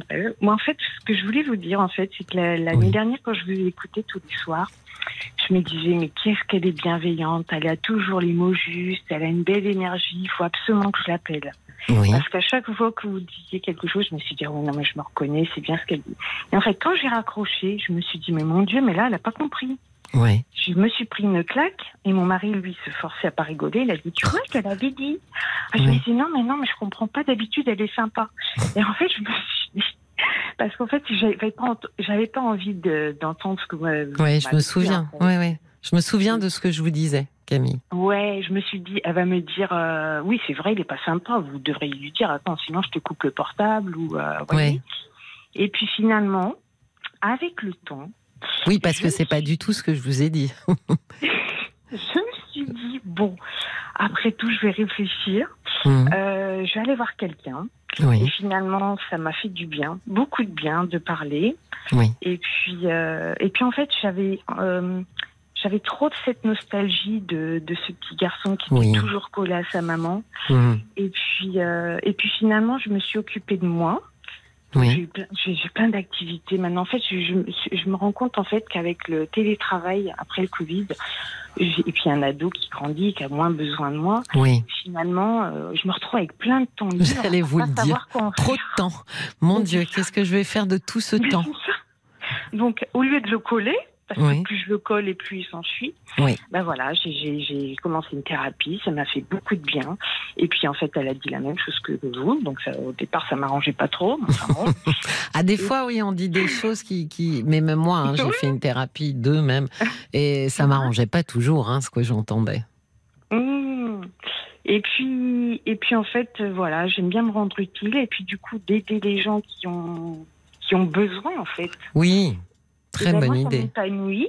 Ouais. Et euh, voilà, après, je me suis fait plein de trucs. Alors, autant vous dire que maintenant, je suis débordée, que le soir, mon, mon fils me dit Mais maman, on se voit plus. J'ai dit Oui, bah écoute, là, j'ai yoga, on se voit demain. Et en fait, c'est lui qui revient. C'est rigolo parce que des fois, je suis en train de, de faire des, des, des choses, euh, je sais pas, je vous dis n'importe quoi, de la cuisine ou tout ça. Et c'est lui qui revient tout seul. Il me dit bah, Tu fais quoi là? Je peux t'aider? Alors que jamais il aurait fait ça avant. Oui. C'est ça qui est rigolo.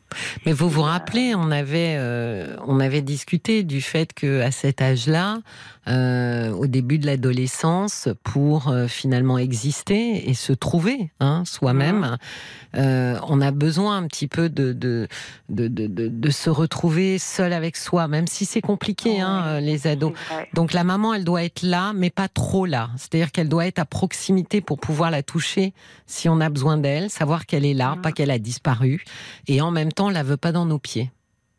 C'est ça, il m'a dit, maman, en fait, tu dois faire comme si. Il m'a dit, maman, mais nous, le cordon, il a coupé. Je dis, oui, bon, alors, bon, je ne lui ai pas dit, moi, il n'a pas coupé. Oui, enfin, je l'ai gardé dans la poche. ouais. Il m'a dit, imagine que, que tu as un fil transparent. Je sais que tu n'es pas loin.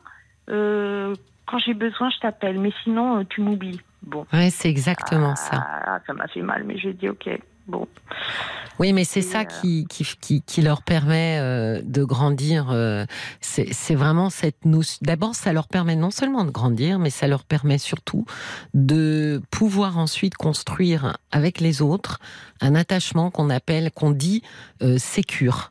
Et les gens qui ont un attachement sécure, c'est un peu des gens comment c'est par exemple quand une maman, euh, pour vous donner une allégorie, euh, euh, va découvrir le monde dans un jardin, par exemple, avec son enfant, le, le, comportement sécure serait qu'un enfant la regarde et se dit je peux y aller, et que la mère baisse la tête en disant oui tu peux, et que le petit y aille avec en se retournant un petit peu de temps en temps et en continuant d'avancer en se disant à chaque fois que je me retourne elle est bien là.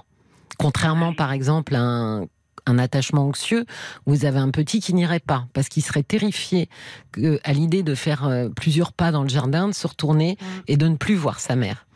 Donc, euh, ce comportement sécure, il va énormément lui servir ensuite, à la fois dans ses relations d'amitié, parce que ça veut dire qu'il n'aura pas besoin de, d'être euh, de, fusion, euh, de symbiose avec ses amis.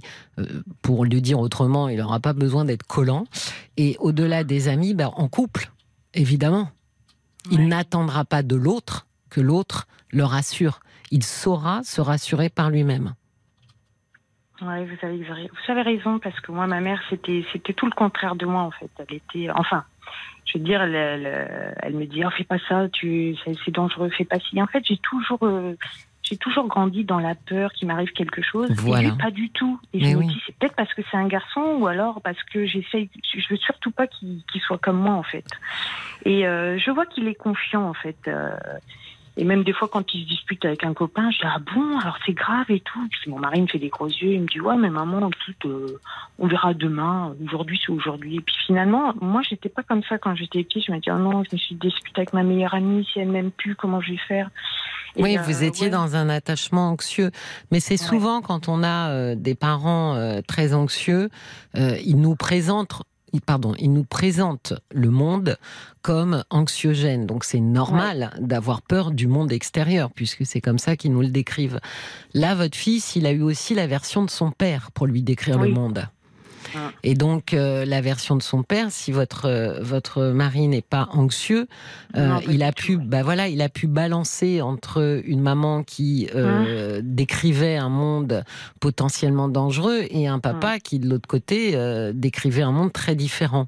Ça permet ça permet justement l'équilibre. Mais ceux qui ont eu des parents qui sont tous les deux anxieux, bah, vous avez de fortes chances que deux anxieux fassent un enfant anxieux. Hein. Ouais. Mais bon, ça, malheureusement, on le maîtrise pas. D'ailleurs, les gens, euh, euh, comment dire, quand ils craignent pour leur enfant, euh, c'est plus fort qu'eux, quoi. C'est compliqué de leur dire de, de, de, de, ne pas être anxieux. Ils le sont. mais, mais vous voyez, c'est très joli la manière dont il vous l'a expliqué. C'est souvent d'ailleurs les enfants qui nous, enfin, des enfants qui grandissent, qui nous expliquent que il faut accepter en fait qu'ils ont grandi c'est eux qui nous demandent de, l'accepter. C'est une bonne chose, hein, parce qu'un enfant qui aurait grandi, qui aurait 14, 15, 16, 17 ans, et ne nous demanderait pas de la distance nécessaire et ne nous indiquerait pas qu'il a grandi, ça signifierait qu'on n'a pas réussi à lui faire déployer ses ailes. Hum. Oui, mais c'est ça. Mais moi, même quand il était petit, je voulais lui acheter des livres, comment, euh, pour, euh, voilà, comment on fait euh, les bébés, tout ça. Puis, parce que moi, j'aurais aimé qu'on fasse ça. Hum. en fait, avec mes parents, c'était très tabou. Et en fait, mon fils, une fois, il m'a regardé, mais il m'a dit, mais pourquoi tu m'achètes tes livres? Je dis, bah, si jamais tu as des questions. Et là, il me dit, mais pourquoi tu ne sauras pas y répondre? Je dis, bah, si. Bon, bah alors donc je pense qu'il a plus, euh, ouais, il peut bah, parler en fait. Il a réussi euh, sûrement aussi à, beaucoup euh, s'identifier à son papa, mm. qui avait une autre façon que vous de voir le monde. Euh, son papa, euh, je suis très jalouse, hein, c'est son idole. Alors bon, peut-être qu'il a que 15 ans et bientôt, euh, oui, il dira que c'est un vieux con. Mais alors là, c'est papa, il est comme ci, mais en plus il est pompier. mais papa, il est comme ci, ah. papa, il est comme ça. Alors je dis oui, mais tu sais, maman, ah, mais maman, c'est pas ta jalouse. Oui, mais parce que vous avez un petit garçon, un petit garçon, un jeune garçon qui suit un process assez attendu, à savoir s'identifier à ses pères PAIRS. Mmh. Euh, et, donc son papa étant, euh, étant un, garçon comme lui, euh, naturellement, il, va voilà, s'identifier à lui. Euh, et donc, euh, c'est toujours aussi la réponse du père hein, qui compte. Hein. Comment est-ce que cette identification, elle est reçue? Quand vous avez un père qui n'a jamais le temps, qui n'est pas là, euh, bah, c'est compliqué de s'identifier à un fantôme. donc, c'est aussi, voilà, c'est une jolie, c'est une jolie relation. Mais quand on devient parent, je dis toujours, il y a une grande difficulté en nous, c'est qu'on a une, on a un double mouvement, c'est-à-dire qu'on est à la fois, euh, comment dire, on s'identifie, on est l'enfant. En regardant notre enfant, on se retrouve nous enfants, et on mhm. devient aussi le parent qu'on aurait voulu avoir. Exactement. Et, c'est compliqué de naviguer entre ces deux, entre ces deux mouvements. Euh, à la fois, je, peux me projeter et être cet enfant parce que j'ai été enfant moi-même et donc je vais vouloir euh, donner à mon enfant ben, ce que moi, enfant, j'aurais aimé recevoir. Hum. Et à la fois, je vais euh, m'offrir le luxe d'être le parent que j'aurais rêvé avoir. Tout ça nous embrouille un petit peu, vous voyez, mm. pour, élever un enfant. C'est des mouvements qui, et qui échappent d'ailleurs, euh, qui nous échappent hein, complètement. Mm. Moi, quand j'étais petite, j'étais la première. Donc, j'ai une sœur, mais ensuite, euh, mes parents, euh, ils savaient pas très bien écrire le français ni le portugais. Enfin, le portugais, ils étaient portugais, donc ils savaient pas très bien. Et moi, donc j'avais personne pour m'aider pour les devoirs. Alors mon fils, je lui dis, t'oublie pas, hein, si t'as besoin. Mais non, mais maman, j'ai pas besoin de toi. Et moi, je rêve qu'il me demande de l'aider sur les devoirs, mais il veut pas. mais parce que vous rêvez euh, d'être cette maman qui va aider, comme vous auriez rêvé, euh, sûrement en voyant des copines ou des copains à l'école, euh, d'avoir le parent qui aide. Qui aide, c'est ça. C'est exactement ça. Mais ça nous permet. Mais, mais, mais ça nous permet aussi de nous réparer un peu quand même. Quand on est le parent, quand on devient le parent qu'on aurait voulu avoir, ça nous permet aussi d'être un petit peu en paix avec nos propres parents. Mmh. Oui, parce que quelque part, je leur en veux, parce que je me dis, si j'ai pas confiance en moi ou pas aussi, autant confiance en moi, c'est à cause d'eux, ils ont loupé un truc. Alors, et j'ai essayé une fois d'en parler avec mes parents et j'ai vu que ça leur avait fait tellement de peine que j'ai vite arrêté. Je me suis dit, bon, ça sert à rien maintenant. Ben non, il y a ben c'est un peu ça, c'est maintenant. Il y a des fois où, où incriminer euh, euh, ses parents, ça, ça, ne, ça ne changera rien. En revanche, ce qui change, euh, d'une certaine manière, c'est un peu ça, c'est devenir son propre parent. Mhm. Parce que certes, on part avec un bagage et, on regarde le monde euh, euh, aussi avec les lunettes euh, qu'on nous a données. Certes, on, s'aime aussi comme on a été aimé, mais mhm. malgré tout, on a une capacité à transformer l'histoire, à écrire autre chose que ce qui était préalablement écrit. Je trouve qu'on n'utilise pas assez cette capacité-là. Mm. Donc euh, moi souvent hein, j'entends que euh, ah mes parents s'ils avaient fait ceci s'ils avaient fait cela. Oui très bien mais enfin ça n'a pas été fait. Donc on fait quoi maintenant? Il y a une vie à vivre. Euh, je nous la souhaite longue en général. Et donc, euh, il faut surtout se réconcilier avec soi-même et s'aimer suffisamment euh, pour, pour pouvoir se tenir un peu vertical. la vie, pour le coup, les contextes divers et variés nous offrent suffisamment d'adversité pour qu'on ne soit pas notre propre adversaire. Mm. Et puis souvent, on a des parents qui font ce qu'ils peuvent. Et certains ont des parents qui peuvent peu. Hein. Euh, donc le reste, c'est notre boulot à nous. Ouais. Non, c'est juste. Ce que vous avez d'ailleurs sûrement découvert en thérapie, hein, parce que la thérapie, c'est partir à l'aventure de soi-même. Hein. Mmh. Mais euh, je, je, suis beaucoup plus apaisée et je trouve que en fait, quand on dit, euh, oh, au départ, j'avais pas trop une ah, je me dis, oh ceux qui vont en, thérapie, c'est vraiment. Euh, et en fait, non, il faut, être, il faut être super courageux en fait pour commencer une thérapie parce qu'on va chercher des choses qu'on n'a pas forcément envie de faire ressortir. Et une fois que c'est sorti, ben mon Dieu, mais ça nous change la vie. On est tellement plus. Euh, ah, ouais, on est, je, me forçais, moi, avant, à me taper des, des Marvel au cinéma avec mon fils, euh, ou avec mon mari, mais en plus, après la nuit, je faisais des cauchemars et tout. Et maintenant, je leur dis, bon, écoutez, vous voulez aller voir ça? Allez-y. Euh, moi, je reste à la maison, je fais ça, et quand vous reviendrez, bah, vous me raconterez, quoi. Euh, Mais c'est souvent aussi quand on a eu euh, quand, quand on a eu des parents euh, qui étaient un peu en difficulté au niveau éducation ou autre, on a un peu cette tendance à vouloir être ce parent parfait. à s'imposer des choses trop. Hein. D'ailleurs, c'est souvent comme ça que, que, que les choses ne vont pas. C'est que finalement, on est dans l'excès. On n'arrive pas à avoir la juste mesure, ce qui était un peu le cas d'ailleurs hein, euh, il y a un an quand on en discutait, c'était euh, cette notion de juste mesure, euh, de la juste distance. Et elle est compliquée à avoir cette juste distance parce que encore une fois, dans le rapport qu'on a à nos enfants, on se répare nous-mêmes. Je pense que on, aurait mieux à faire à se réparer en thérapie oui.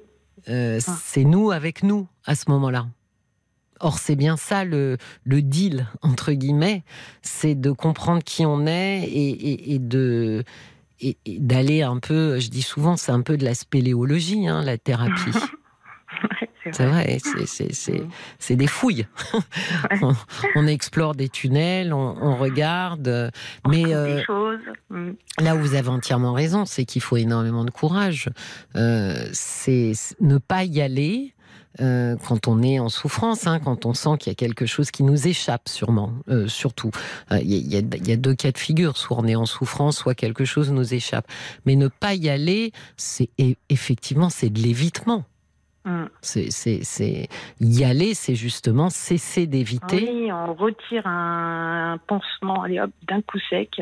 Mm. Euh, et, waouh, c'est. Euh, après, je dis pas que c'est toutes les séances sont faciles, mais euh, au départ, mais après, c'est ouais, franchement, ça m'a vraiment débloquer quelque chose et je tenais vraiment à vous remercier. Et pour finir, je voulais dire aussi en fait euh, aux mamans qui m'écoutent. Donc moi, j'étais nostalgique. Bon, je suis de temps en temps de, de ce petit garçon fusionnel et tout ça.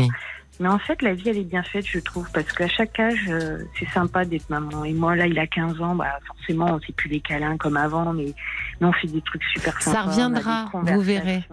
Ça reviendra. Oui, oui, à 15 ans, on a un peu honte parce qu'on veut jouer les grands. Et puis à 20 ans, on a.